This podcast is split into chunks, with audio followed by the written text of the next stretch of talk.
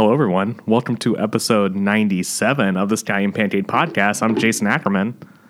And I'm Jamie Barnes. Oh, Jamie Barnes is here. Okay. He was here last week and I fucked up. Oh no. And I had it, I had it scheduled and uh, apparently I didn't have it scheduled.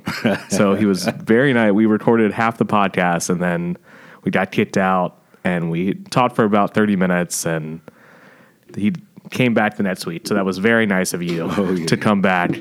But we got a little we got all the intros out of the way. So now we can now we can just get straight into the magic. oh yeah. Oh, yeah. And plus, it allowed us to go. Yvonne and I went on uh, Friday to What the Fries. So before Jamie Barnes, co-owner of What the Fries food truck and uh, co-founder of Soul Food Sessions.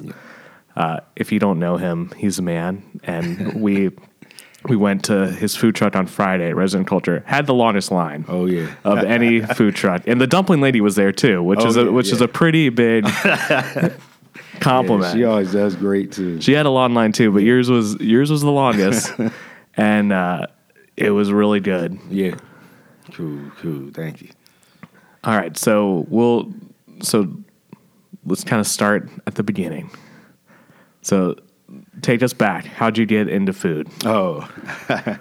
um, getting into food, uh, it started with the um, just the, the regular interest that everyone would have if they see their grandmother and mother, family members cooking. Usually, uh, the largest amounts of cooking would be done holidays. So Thanksgiving, you know, everyone is in the kitchen, so many different dishes. And um, so just always seeing it, having a slight interest in it, but always being young and just being told to get out of the way, get out of the kitchen. So didn't really get a chance to do too many things until I was a little older. And that's when I, I started watching Food Network, started watching Emeril Lagasse every day coming home from school, seeing Emeril Lagasse. He had like 20 shows on the channel. So it was He just- was the Food Network yeah, yeah, then. pretty much. you know, there wasn't all of these different other chefs up there and reality shows. It was just Emeril. So just getting into that and watching him, being intrigued, seeing that he is an actual celebrity, being a chef. You know, it um, just meant more than just a cook in the kitchen. You know, he had a personality, character about himself.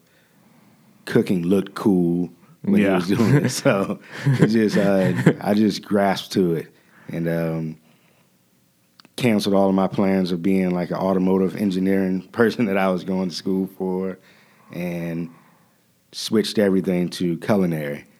And uh, at the time, I was in Virginia, you know, where I live, and uh, we had a Johnson and Wales in Hampton, Virginia, but um, it was coming to an end. So it was closing its campus, building a new campus in Charlotte. So I just hung on for like another year, worked odd jobs here and there, and then moved on to Charlotte when that when this campus opened. And that was 04. And I've been in Charlotte ever since. What uh, what's an early dish that you remember your mom or grandma making? Like, what's your favorite? When Uh, you it's, it's always going to be comfort foods. Uh, that was big with my family. Uh, big pot of soup that would last all week. Big pot of baked pasta, baked spaghetti, last all week. Things like that. So those would be some of the more earlier dishes that I saw a lot, that I could memorize by just peeking in and seeing them preparing it. So it would be like those one pot dishes type things. So. and when you go home, like, what's the one thing you asked your mom to make or your grandma? Uh, it would be um, probably uh, probably spaghetti. yeah, you know, it's very simple, but it it does make me remember. Does know. she make the spaghetti from scratch, or does she buy the spaghetti? Oh, it, it was bought. it, was, it was all, yeah, all store bought, but it was it was put together. Maybe a couple of things added into it, but yeah, it was all store bought. she added her special magic. Yeah, yeah. All right, so so you graduate Johnson and Wales, and then where do you go work? Uh, after while I was in school, I worked at a. The place is no longer around now, but it was Sonoma Kitchen. It was on Trade Street, and uh, That's where Keen's there- Kitchen is. Yes, yep. And uh, I started there as dishwasher, small prep, And then uh, the Harper's Restaurant Group bought Sonoma Kitchen and kept the staff there. So we stayed there and switched to a wine bar called Arpa. And it was uh, Spanish tapas, small dishes, and you know I was able to be garde manger and learn a whole lot there. And after a little while, we had an executive chef change, and then they noticed I had been working there for about two years. I knew every station, so that's when I was given a sous chef job. So ARPA was my first sous chef job under uh, Chef Anthony Soriano, and um, just learned a lot there. That, that was uh, the first four years of my culinary career were pretty much all there, and sous chef. And after a while, you know, I just got the feeling of wanting to get a change. I never had any issue there. I just wanted to know more than Mediterranean food or more than tapas food because I kind of stayed with Mediterranean at my next job because I switched to go to uh, Ilios Noche with uh, the Greek food. So it was all pretty much similar Mediterranean style food, but a whole lot different taste because everything was different there. But it was all a good learning experience with them. So, what was the biggest difference transitioning from school to work that they didn't teach you in school? Pretty much everything. everything. Um, just all of the techniques that you learn at school, the key phrases, methods, it's all going out the window.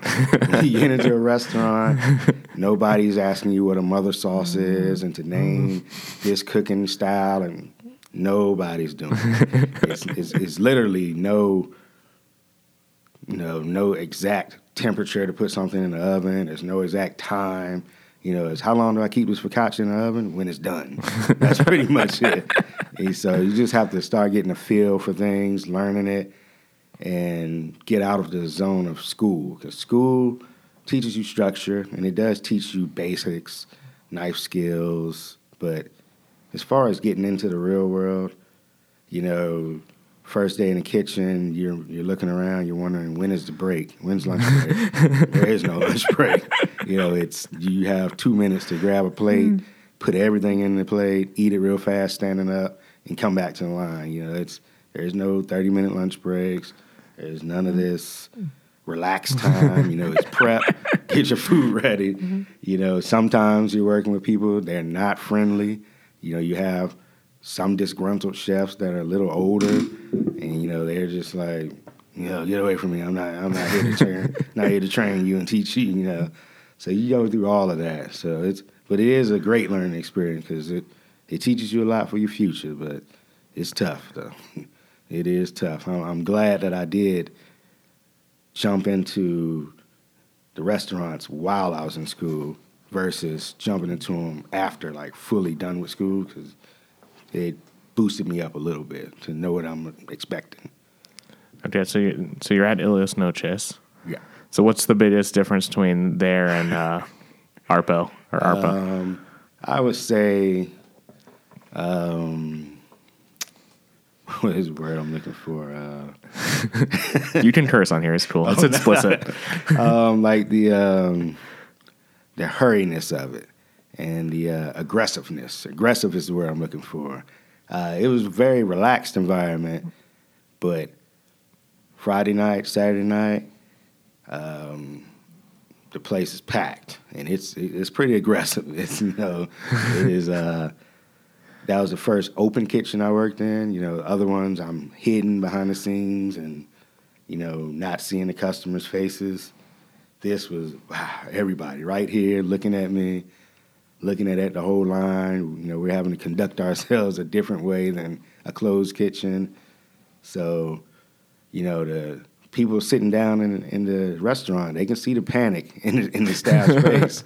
You know, tickets are coming nonstop. They see us moving. It all affects you. Takes a while to get used to, but uh, it, it was pretty good. Pretty good. I don't have any complaints about the, the owners there. They were always very hands on. Um, the guy uh, Stratos, big personality, but very very cool people. Uh, I still go to some of their restaurants now and uh, talk with uh, one of the other co-owners, uh, Frank. Uh, he's, the pastry chef, amazing guy. down at he's always at Big View Diner, and my family we go there a lot. So still keeping in touch with those guys, and they're really good people. But it was it was quite a difference for me being somewhere where I was so comfortable for so long, all those years, to jumping into this, and it's like whew, everything is in your face. But it was good experience. So. And this is where you met your wife, right? Um, around this time, she I met her towards the end of when I was leaving ARPA, and then uh, around the time of making this change here, when we started getting more serious and dating a little more. Then, but yeah, that was it. And then after Ilios Noches, um, with my wife for a short time, and uh, at the time we were just boyfriend and girlfriend, and uh, we were serious. And she had a job offer she couldn't refuse in Northern Virginia, so it started with her. That's where her family is at. So it started with her just moving home with her mother, and we're gonna do this long distance relationship, see how it can work really didn't understand how it could work, but we uh, we tried it out. Newsflash, they don't work. yeah, yeah, we learned the hard way. It, it, it was not working for either one of us. She was miserable, especially being you know going from being on your own to moving back in with your mother. So yeah, calling t- calling you. Why aren't you home? yeah. That happened to me when I Oh, moved yeah? back here. Yeah, I was I lived in New York for seven years, and I came back and lived with my mom. So I was going to save up some money to buy a Yeah. And one Sunday, I went to a movie at like 6 p.m. and she called like every family member asking where I was from. And the next day, I called a realtor. I was like, I have to get out Oh, of here. no. I don't care where it is. it could be under under a bridge. We have to leave. exactly. Yeah, it, it's just a change. You know, it's not where everything is terrible, but it's just such a change Yeah. for you being back home. yeah. But um, I made the effort to um, to show her, you know, I am interested in the future with her. so I dropped my job, my sous chef job. I was making pretty good money to go out there with nothing. You know, I had a couple of calls from people here, references trying to help me out, but uh, really went there blind. You know, not with an exact job. And um, but I moved up there. We got an apartment and we made things work. I eventually got a job. Uh, it, it took me a little bit of uh, doing stages at different restaurants, and you know, I learned quickly that I wasn't a fan of the French Brigade system. so that job, that one went out the way. Uh, a hotel out there wasn't a fan of that that system with the hotels. It was just so crazy. I worked at a a um, Food Networky type celebrity chef place. Um, it was uh, Jose Andres uh, Zaytinya in D.C. Uh, and at the time, top chef guy uh, Mike Isabella was a chef. So it was cameras in there every day, people coming for interviews. It was just a very different vibe. But uh, I eventually found a job uh, outside of D.C. Once I stepped out of D.C., things were a little more my pace and I worked uh, as the kitchen manager at a, uh, a family-owned restaurant called Foxfire Grill. It's in Alexandria. So um, I stayed there for about two years until Charlotte called again, and my wife. Hello, it's Charlotte. yeah. So my wife brought us back to Charlotte, and that would be uh, 09. And that was right after we got married. So we were married. Uh, we drove up here to get married in Myrtle Beach. And I think that's kind of what made us homesick, being back in the Carolinas for the wedding, then going back to Northern Virginia and just being like, you know, we miss all of our family and friends. And it was good vibe back down there. So her getting the offer for Charlotte just made sense for us to come on back. So since then, we've been here and just been working and All right. So when you came back to Charlotte, where where did you start working? Um, I went for a little while of uh, no job. It's, it's very hard, you know.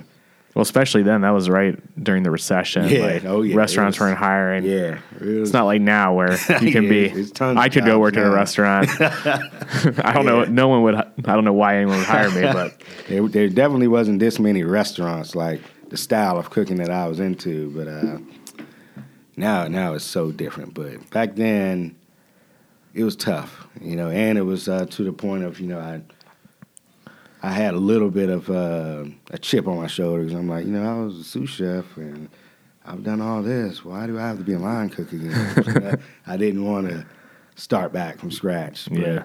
You know, I had to. So I eventually I got a I got a job at a small place. I don't even want to name. we, we won't we won't even talk about that place. It doesn't exist anymore, and it was very short lived. But uh, but uh, after that, I got a job with a place called Shad's Landing, and it's a retirement facility. Yeah. And I was given like free reign to do my own thing as a sous chef there.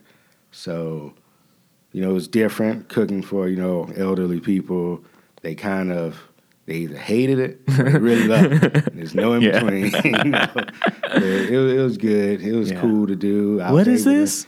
yeah, exactly. but it, it was good. I, I was able to get out of there at you know before four o'clock every day, which was a change because I'm used to being late night in kitchens cleaning.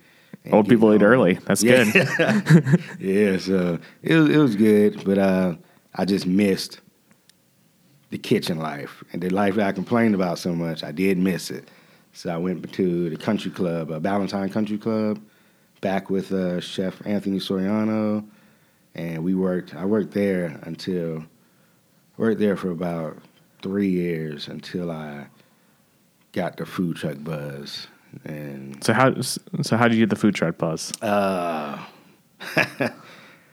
long story short, a failed attempt at Food Network at the Great Food Truck Race. Um, myself and two others.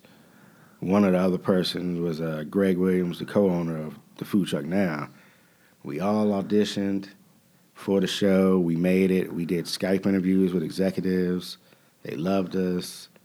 So the Food Network executives loved us, wanted us on the show, and we had to be approved by the actual show executives. And they had 10 food trucks, needed eight for the show, so, you know, we didn't make that final cut. So it kind of bummed us out for, for quite a while. And uh, the premise of the show back then was they were going to give you a truck and you use the truck for the show's purpose. If you won the show, you can keep the truck. So that was our whole driving force because having money for the food truck, it just wasn't around. You know, we were all working, have families, but that was going to be a great way to get it. you know, we felt positive about French fries. We were like, you know, we we probably win. So how'd you come up with the French fry concept? Uh, that was just sitting around like, so we have to give them a theme. So what are we gonna do? And fries came up. Uh, we had thought about all types of stuff, you know, thought about pizza, but then we're like, you know, Charlotte, you know, you got Wings uh, at the time, you got Librettos, you got other pizza trucks, you know. We we just thought we ran through the list of everything. Then you know we were like, what about fries? Like only fries, and you know it just stuck because we were like, everyone loves fries, and you can throw a lot of shit on top of fries, and people are gonna love it. So that's pretty much what what we stuck with. You know, we had in our early stages we were putting fried eggs and cheese and just everything, every all types of different things on top of these fries, and it's just like it, sounds weird on paper, but it all made sense. So like, let's just roll with this and see where it could go. And once the TV show didn't work out, we had been posting online, and we were kind of getting a good feedback from people. And a lot of it was me lying. I was lying online, like, you know, food truck coming soon. There was no food truck coming soon. it, it was just me trying to talk and see if people were would be interested in this truck. So it's if you know, say it enough online, it will come true. yeah. so it was just that. It was me seeing, you know, throwing it out there, seeing if there would be a buzz or interest in it. And, you know, I started I started a whole page for the truck with no truck in sight. Know, I was just like, what the fries, food truck coming soon. And I would be I would post pictures that we were cooking at home and it was getting a lot of likes, a lot of mentions, and people would be commenting and, oh, when's the truck coming? So started giving us a push, like maybe this might work. And you know, we we uh, started doing caterings, and we did some weddings, and we did we would do small events, and but it would never be fries, and no one could understand what our name was for. we were like, So you would do, do catering under what the fries? yeah, but, you know, But they'd be like, "There's no fries." roast beef, and potatoes, and you know, there's never any fries anywhere. So everyone's just like, so what? What is what the fries? And you know, we was like, it's a truck that we're working on, you know, but it'll have fries on the truck. But right now, it's just whatever you want. Because right, we were just like, any any catering that you want, we'll do it. We didn't have a menu. We were just like, what do you want? We'll do it because we just need to do something. So that's how we were doing it for a while until uh, Nikki Wolf with Yelp contacted us for an event, and it was a free event. We didn't get paid uh, one cent for it, but we were able to come into this event with some tabletop fryers and fry off some fries in batches. We had different ketchups, couple cheese sauces, things like that, and that was our first time trying it out to a mass group of people and seeing does this really work, and and it, it did work. You know, it was, it was pretty cool. We felt great after it. That led to us doing pop ups at Lenny Boy. You know, he would let us use his facilities. We'd have tabletop fryers, and we were selling wings, fries. Everything was rolling good. So that's when it started coming in like, all right, let's reach out to family to help us get this food truck because I think it could work. So family helped. And what year is this? That's 2015. Okay. Yep. So, So, so 15, you, you call all your parents. yeah. Oh yeah. Say, we'll, we'll pay you back in two weeks. Don't worry. yeah, it was a lot of, lot of. Uh, we'll pay you back. We'll we'll do this. We'll do that. You know, I'll never ask you for anything. You know? But uh, we were able to scrape together a big chunk of it. Uh, I had got a small amount of money from my grandfather, and that's what we were using to pay. That money went so fast. We were using it to pay rent at the city kitch, but we were paying more for rent than we were for what what we were actually making in the whole month. So it was just a struggle, you know. But uh, so we had so much help from family, and you know, once things started looking like it could be for real, you know, we found a truck online, uh, a FedEx truck. It oh, it's a FedEx truck? yeah, yeah, it was a Oh, that's old awesome. FedEx truck. I didn't know that. Um, man, it was Did it have anything cool in the truck from like No. FedEx? Had nothing. in the truck. it was very beat up. It was 1986 FedEx truck, beat up. Um, all we needed to see is that it would crank up. We went up there, they cranked it up, and we were like, okay, we want it. And it was five thousand dollars. We're like, here you go. We couldn't give it to them fast enough, and uh, we didn't really get it checked out. Nothing. Was, so that came to bite us in the end. Not ever getting the check really looked at, and you know, never got the truck looked at. So that bit us in the end. But we were just so pumped up to have a truck. And then the build out just came from going back and begging, you know, family members, asking money. I, my grandfather gave me a large chunk to, for the build out, and then we just went went forward. Uh, family helped all at the beginning. You know, everyone working on the truck, everyone's mom was working, And you still have everyone who works on the truck is all related. Yeah, yeah. We have uh, we have a few people that help us now that are just good friends, but majority of all the help is family. You know, we have uh, aunts, sisters. So my wife does a lot of the marketing and things for us. So That's awesome. yeah. Okay, so when so when's the first what's your first food truck event? When did you roll out the FedEx truck? our first event was uh, at Unknown Brewery. That was our first ever time going out. And this is in 15. Yep. And then so what was the first day like? It, it was people always say the word surreal, but that's exactly what it was. We uh, it's like we still we had to start at uh, maybe like five or six, and then it's like the first tickets are gone, and it's just not feeling real. You're just like you're handing out some fries. People walk off with them, they're eating them. Then it's just you're still not hitting. No it. one's dying. yeah. And you know, at that point, it's like I think we had such a comfort because our whole family was there. You know, my mom came from Virginia. She was here. My kids are out there. Greg's mom and dad are there. My wife is here. It's just See, that's awesome. everyone was there, so it took a little stress off of it. But there was just a moment where we got little, little busy because you know we weren't busy our first day, but you know we had maybe six tickets at once, and then we look at each other and we're like, you know, this this is real. like it just hits you like, okay, we are actually in the food truck business. So, and the whole first day, it didn't even hit us. It didn't hit us until a few weeks later at the Tauber Fest. That's our first Rock Hill. Rock Hill, baby. Yeah, and that and that's when it hit us like, holy shit. Like this this is a busy environment on a food truck. It's hot on the truck. Um, people aren't willing to listen and wait.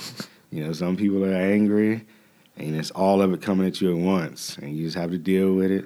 Do your best, keep your head down, try to get the food out. But you know, we loved it and kept coming back for more. But the, I mean, Rock Hill would be the first days of us being big because even the Food Truck Friday at Rock Hill, absolutely crazy, crazy.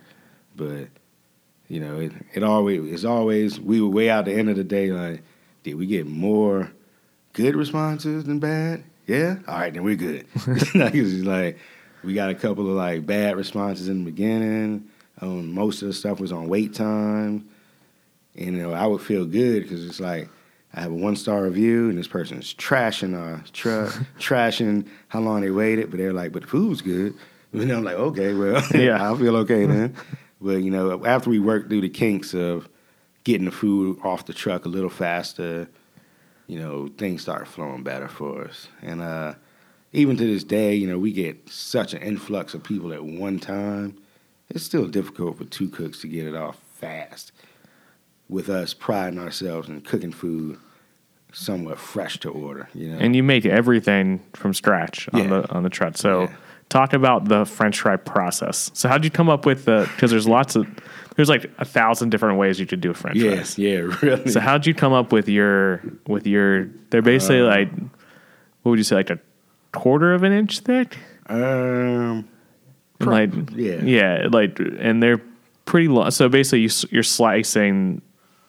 Um, Um, we we get a pretty good sized potato, um, and that and that's to make sure you know it fills the boat with you know not a bunch of little small pieces, of, you know. yeah, because they're nice and long yeah. and and they're not they're thick, but they're not too thick. Yeah, yeah, because we started off with a different size, and it was much thicker and didn't stay crisp.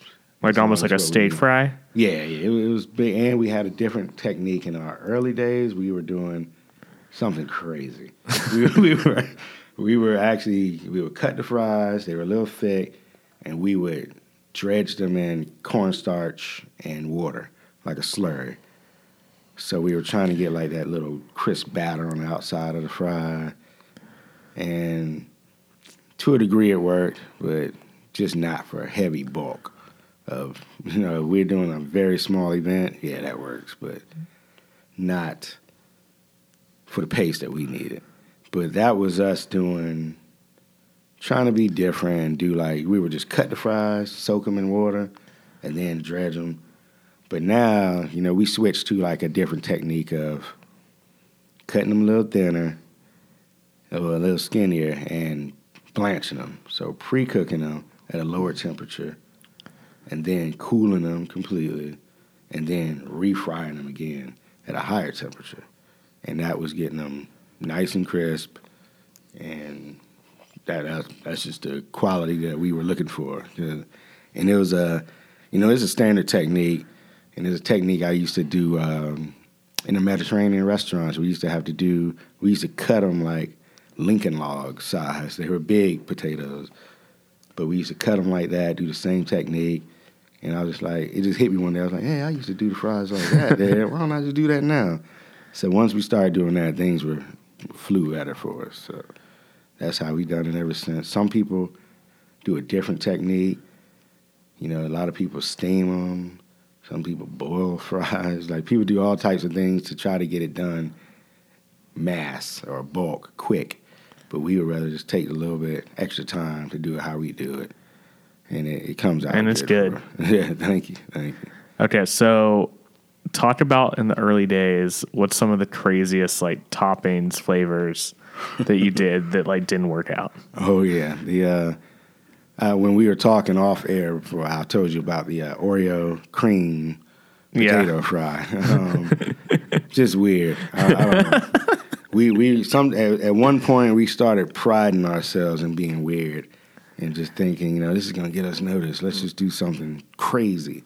So you know we, you know, we had the uh, the bacon cheeseburgers and the Krispy Kreme donuts.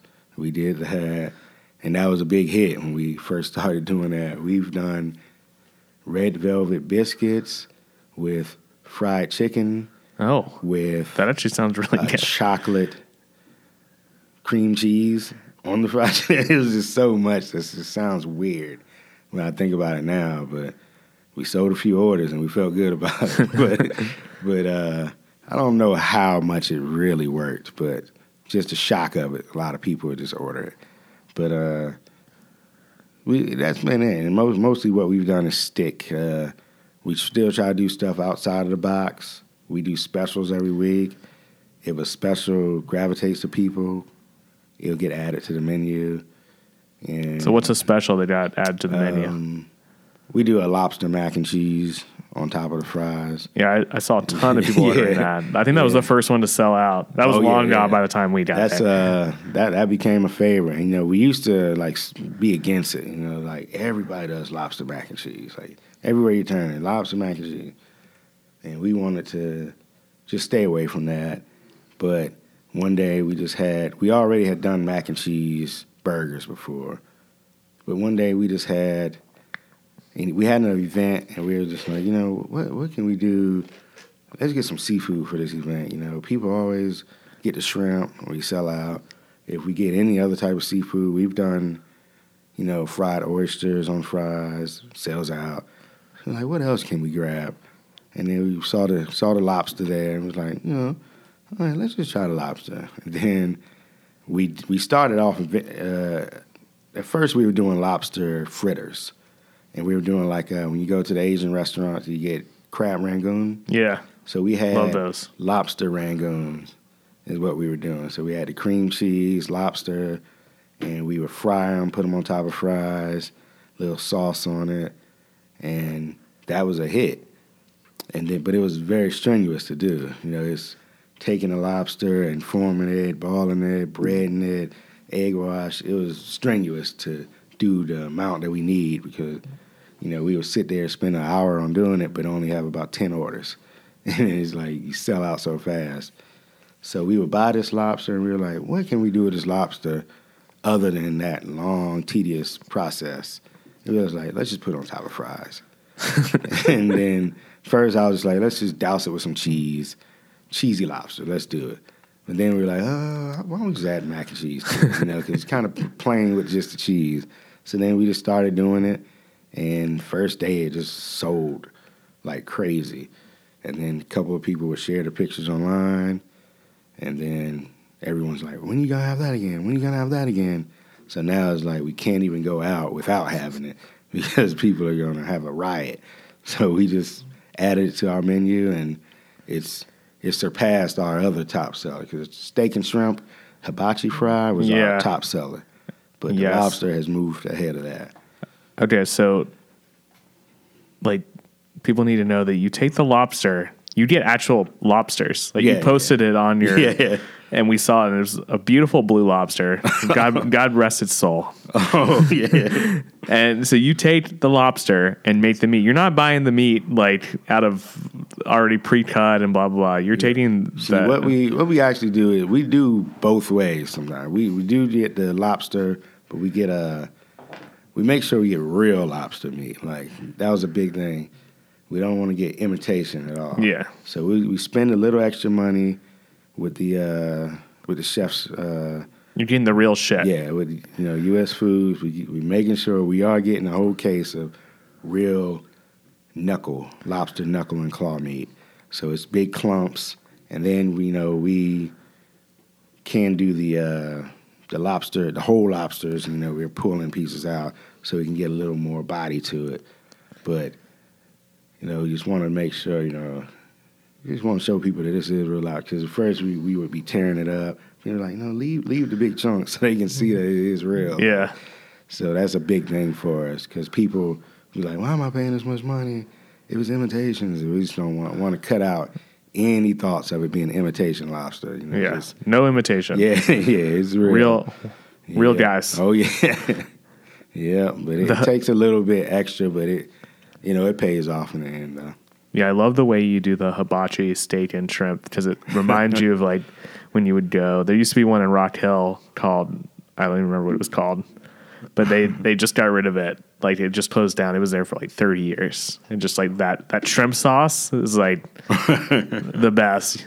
You put that on fr It goes so well with fries. Yeah. Oh yeah, yeah. It does. People get it.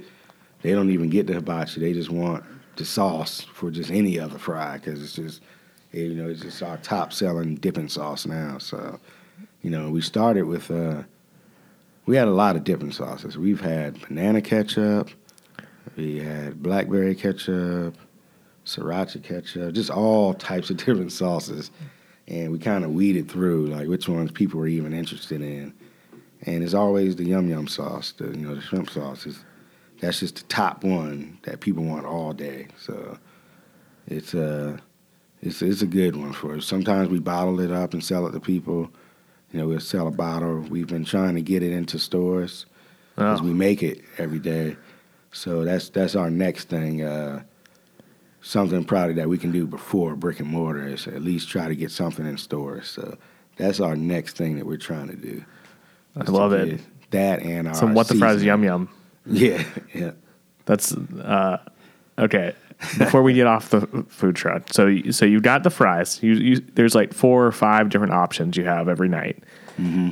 You got a burger Yep. that you can have. You got wings, Yep. and you Yeah. got the tater tot. well, you have tater tots straight up, which are delicious as well. Oh, yeah. Um, they were sold out. I was very disappointed about that. But then you have the bread pudding tater tots. Yeah, So yeah. tell so tell us how you came up with the bread pudding tater tot. Uh, the bread pudding that was uh, that was from doing some caterings and having bread pudding left over, pushed into a pan.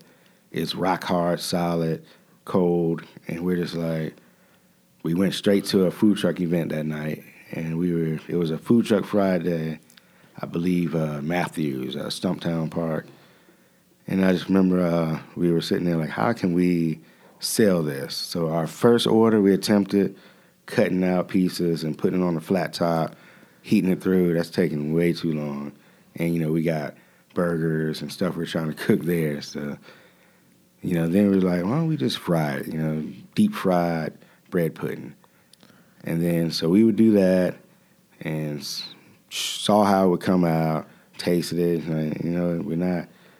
It's not too greasy. It's not too heavy. You know, it's actually working because it's has to be ice cold coming out of the cooler and set. So it was working, and um, so we sold we sold out that night. It was uh, blueberry bread pudding, and we sold out that night. And then we had people always comment say, "When you guys gonna do that bread pudding again?" So we decided to try it again. Sold out. So then we were just like, you know, we always got bread left from our uh, our, bur- our burgers because we get uh, buns from Duke's. So we get the buns from Duke's. They're fresh baked buns, so you know they kind of if they sit around too long, they're losing a little bit of luster. So instead of tossing it, you know, we're just like, why don't we just gather up bread, wait until this point, make another bread pudding. We did it, and we just kept doing it, and you know, we didn't want to stick with one flavor, so we just made a thing where it's like a rotating thing on the truck to where two to three times a week we'll have a different flavor of the bread pudding. So it just became successful and gave us another thing to have because you know we did want something that was a sweet item on the truck or a dessert. And we at first we did pita fries because you know it just all played into our thing. We would cut pita thin, deep fry it crispy, and then toss it with uh, cinnamon and, Oh, and sugar. And, you know, yeah. we would drizzle it with a salt with a, a glaze. But uh, that sold well. But the bread pudding just sold a whole lot more than that. And we call it tots just because it resembled our regular tots that we do. Cause we, so we cut them in the same blocks how we do, fry it, stack them up, and you know it's just been a hit for us. People ask for it every week, so we just keep doing it. They do awesome flavors. So on Friday you had Milton cookies, and I missed it. yeah. You had fruity pebbles this week, which Yeah. were delicious. I've had the apple cinnamon ones, which were good. So they're all good. yeah, yeah. So the other thing I want to talk about too, like what's it like when it's 95 degrees outside and you're in the truck and there's like there's at least three people in that truck Yeah. at one time Yep. and you've got the fryers going like how much water weight do you lose a week? Oh man, we we we're sweating. Because you got I saw on Friday you had a nice bandana going. yeah, You look like a ninja warrior. yeah. We have we have to keep some. I used to in the wintertime, you know, I prefer a hat, you know, because it just works. This is what I like. I'm comfortable in, but it doesn't work at all in the summer. you know, you have to wear a bandana or a sweatband, something, because you are going to be drenched in sweats, running in your face. The truck is about 120 degrees inside. We're drinking, you know, we buy cases of water to sell. We'll probably drink half of that case. you know, so the staff is drinking water. You know, we're moving nonstop, and it, it gets busy. But it's uh, it's hot.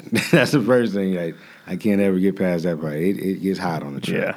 with our flat top and uh, fryers are cranked up to 350, so it gets hot back there.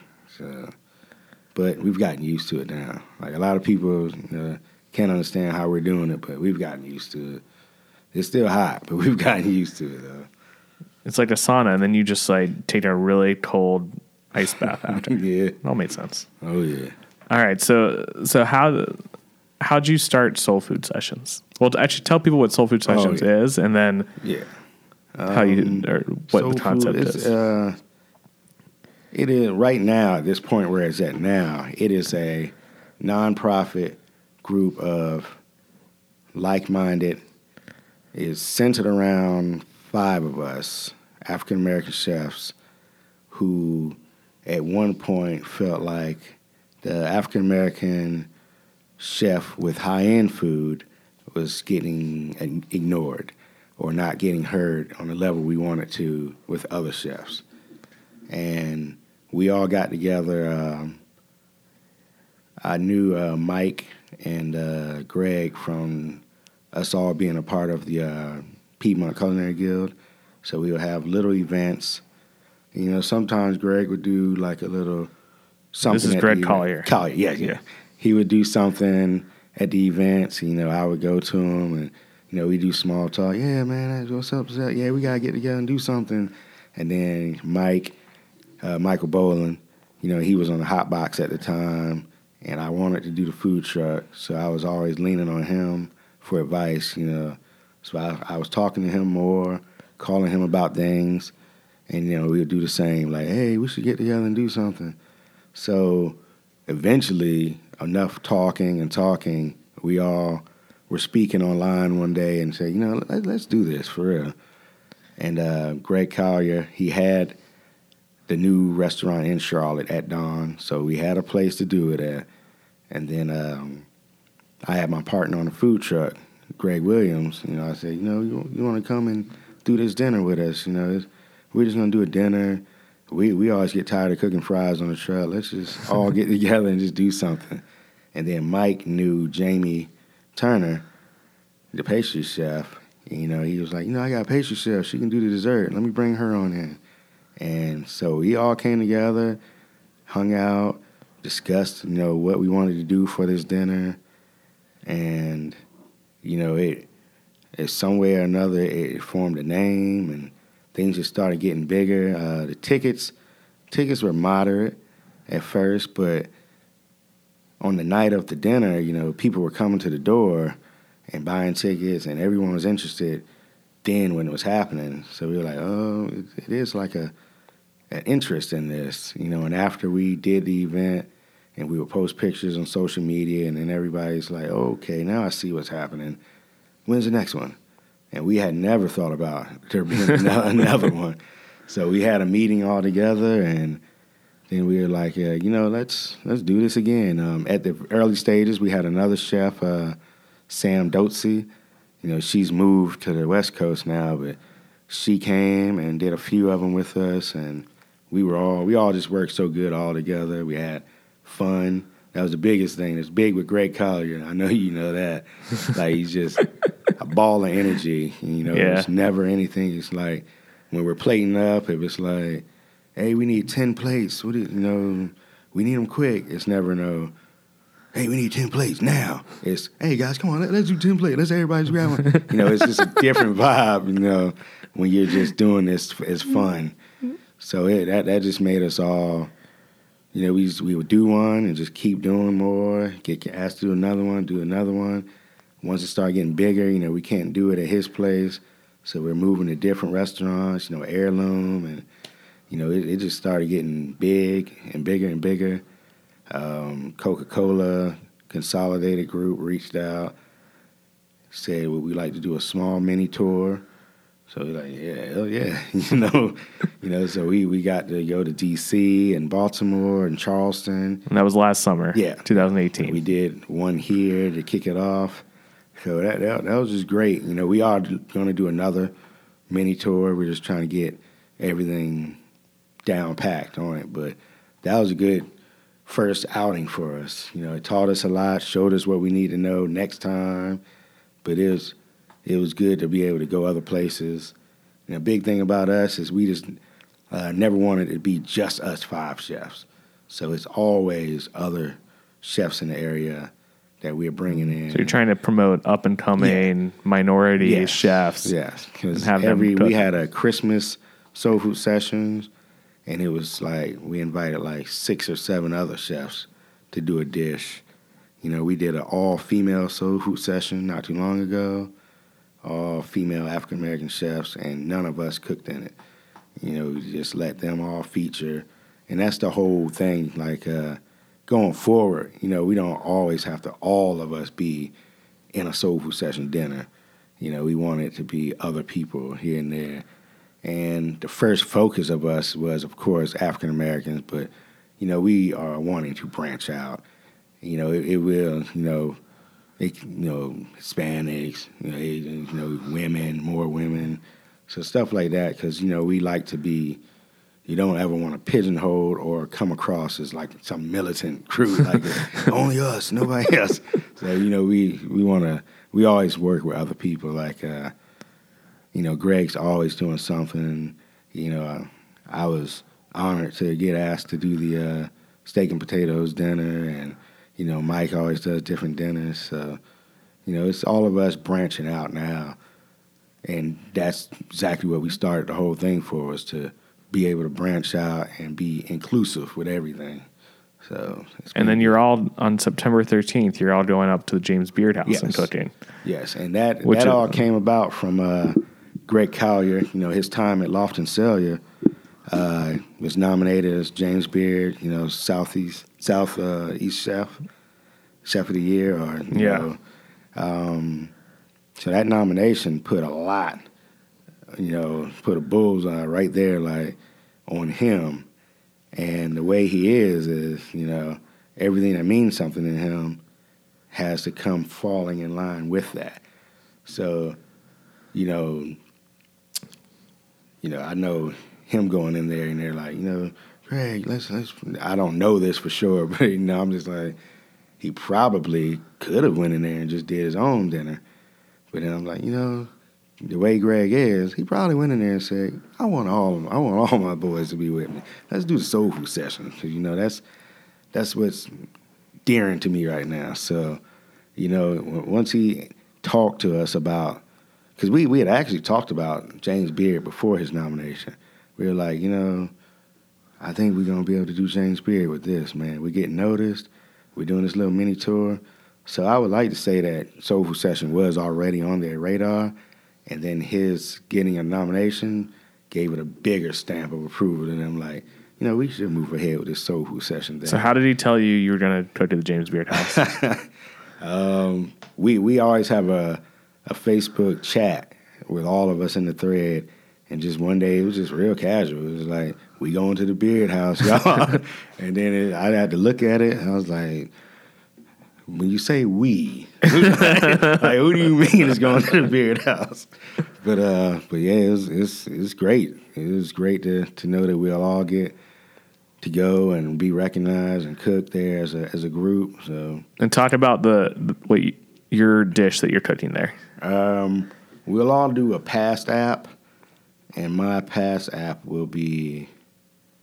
I'm gonna make a brioche from scratch, which I will cut into bite-sized little cubes, and it'll be like a peanut butter and jelly play.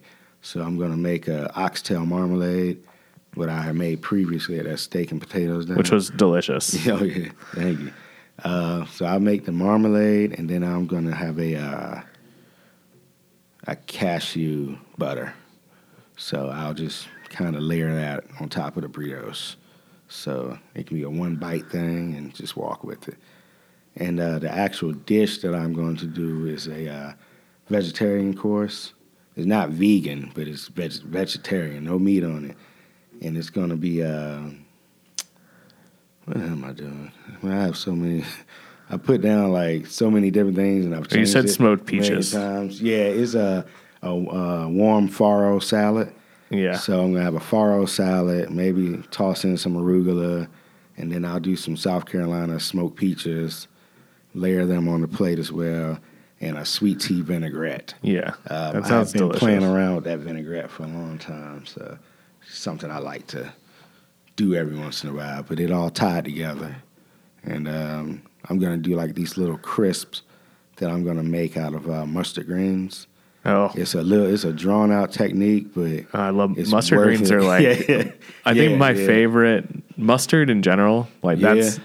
I just eat that all day. and mustard greens, like the little spice you get. Yeah, yeah. Oh, so good. Yeah, so it, it's gonna be cool. It's, the mustard green technique would be like a. Uh, I did a lot of research and reading these people that were making uh, like vegan pork rinds essentially, and it's just like a whole thing of tapioca flour, purees, drying it out, and then frying it. So I'll be making That mustard- sounds amazing. If you Yeah, need to test that out. Oh yeah, we we may be trying it out on the truck a few times. So I, Well, if I'll that happens, know you, have to let me know. Yeah, oh, I'll yeah. drive for that. that sounds amazing. All right. So, a couple things we do with all the guests. Where else do you like to eat around Oh, Charlotte yeah. when you're not at the food truck? Um, I would say a food truck is always dumpling lady. I love that. I love it. um, the dumplings, the noodles is all spicy as hell, but you know I, I love Yeah. it. um, we like. Uh, I always stick with a theme of food truck because you know we always we never have a lot of time to sit down. So it's uh, the halal carts uptown. Yes. Those are great. Uh, as far as sit down restaurants, um, my wife and the kids, we do like the Big View Diner. They love walking in and seeing all the desserts and and just it's so much on the menu. So that's a good place. Um, there's a place I haven't got to try yet, but I, I'm on Instagram every day, and I'm like, we got to go to uh, Haberdish. Haberdish. Oh, you haven't been to No, Haberdish haven't yet? Oh my God, you have to go there. so uh, my birthday is coming up soon, so I'm thinking that's gonna be the birthday dinner. So yeah. sure, I'm gonna love everything. I've been looking at the pictures and talking to people that's been there. So that's Yeah, you'll like it there. The place is good. yeah. All right. Last thing before we talk about where we can find you everywhere. What's the what's the best thing you ate this week? This week. Hmm. oh man, it's been a busy week. Hasn't been a lot of eating. Not eating anything worth. eating. um, but, It's okay. uh, Dred Collier's wife, Sabrina, she said uh, it was like store bought Breyer's ice cream. so it can be anything. Anything goes. Um, Actually, I, I did. I, I had dumpling lady Friday night at the at Resident Culture. We had the uh, chicken and shrimp dumpling. So that, that would be the best thing I ate this week. Yeah, those are good. Yvonne got so I got the the steak and cheese fries from you guys. Oh, yeah. And she wanted the wings, but they were sold out. So she went to Dumpling Lady and got the spicy pork dumplings. Mm-hmm. And it was 95 degrees outside. They were so good, but I thought I was gonna like pass Oh, out. yeah, yeah. I love the the pork belly dumplings, but they always sell out from uh, her. But the chicken and shrimp is pretty good too. Yeah. Yeah, the, you that's a good. That's like a pow, and you guys are like facing each other. So you're just Yeah. kind of like eyeing each other across the hall. Yeah, Yeah, I felt bad for the other carts because there was like nobody in their lines. yeah. I don't know. I don't know, man. All right, so tell us where we can find you on. uh, Let's start with what the fries. So you're on Instagram. Yes. Is what the fries Charlotte Yes, CLT. uh, yeah, all one word. What the fries CLT. That's the Instagram, and um, and then my personal page is uh, J Barnes, the letter J, J Barnes seven five seven, and that's uh, He's always posting good stuff on Instagram. yeah, yeah. So I post uh, mostly food on my personal page. Well, most of the food is on what the fries page, but I post like non French fry food mostly on my page, and family, and I love hip hop, so I post a lot of music on my page. So, but And if you, and on the what the fries Instagram, they post where they're going to be that week. yes, we put our So you can see where you're going to be every. Sunday we put our whole week schedule, but also on uh, our website we put our whole month. And that's what the fries. Yeah, same thing. What the fries CLT dot com. Yep. And then Soul Food Session. How do we find out when there's an upcoming event Um, there? Usually, probably checking the uh, Facebook. Uh, that's the one that's going to get the most updates and stuff there. So everyone follow them on Facebook because they're doing cool stuff, and they're the best. Some of the best sh- chefs in Charlotte. I mean, you're gonna leave. You're gonna need a nap after. Oh yeah, hundred percent. But it's so good. Um, and then I think that's I think that's it. So that was awesome. You can go to Carowinds now with your Oh family. yeah, yeah. Sweat out there for a few hours to get tired. yeah. Anything else you want to say? Um, I do. Uh, I do have a uh, some. You know, we do different things on our own other than soul food session, and um, I recently did a Wu Tang dinner where it was themed around making your dishes kind of play off the theme of the members of the Wu Tang Clan. Our next dinner would be September as well, and it would be themed around Outcast Oh, this time. So that one will be coming up soon. and and these are all at Camp North End. Yes. Okay. So how do we find out? How do we buy Um, tickets for those?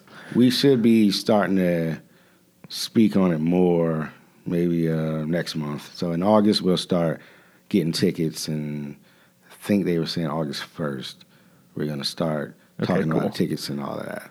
And we'll make sure we link that on Oh, Sky yeah. and Pancake. So we got oh, that. and I, f- I forgot to say it too. You said that you're looking at a brick and mortar place. Oh yes, yes, yeah. We are. Um, I just want to give a shout out to Ian Wetzel. He is a guy that is helping us out, trying to find something for us. I know we're real picky.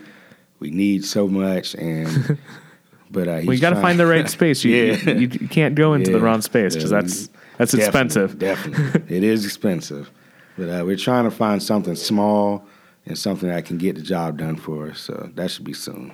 So that'll be exciting. You said you're looking around Fort Mill Lake Wylie area. so that's where you, yes, you guys would be live. ideal. That'd be ideal for us now that we just moved to Rock Hill too. And Yeah. you do come to Last Group every Tuesday, which is at Kingsley.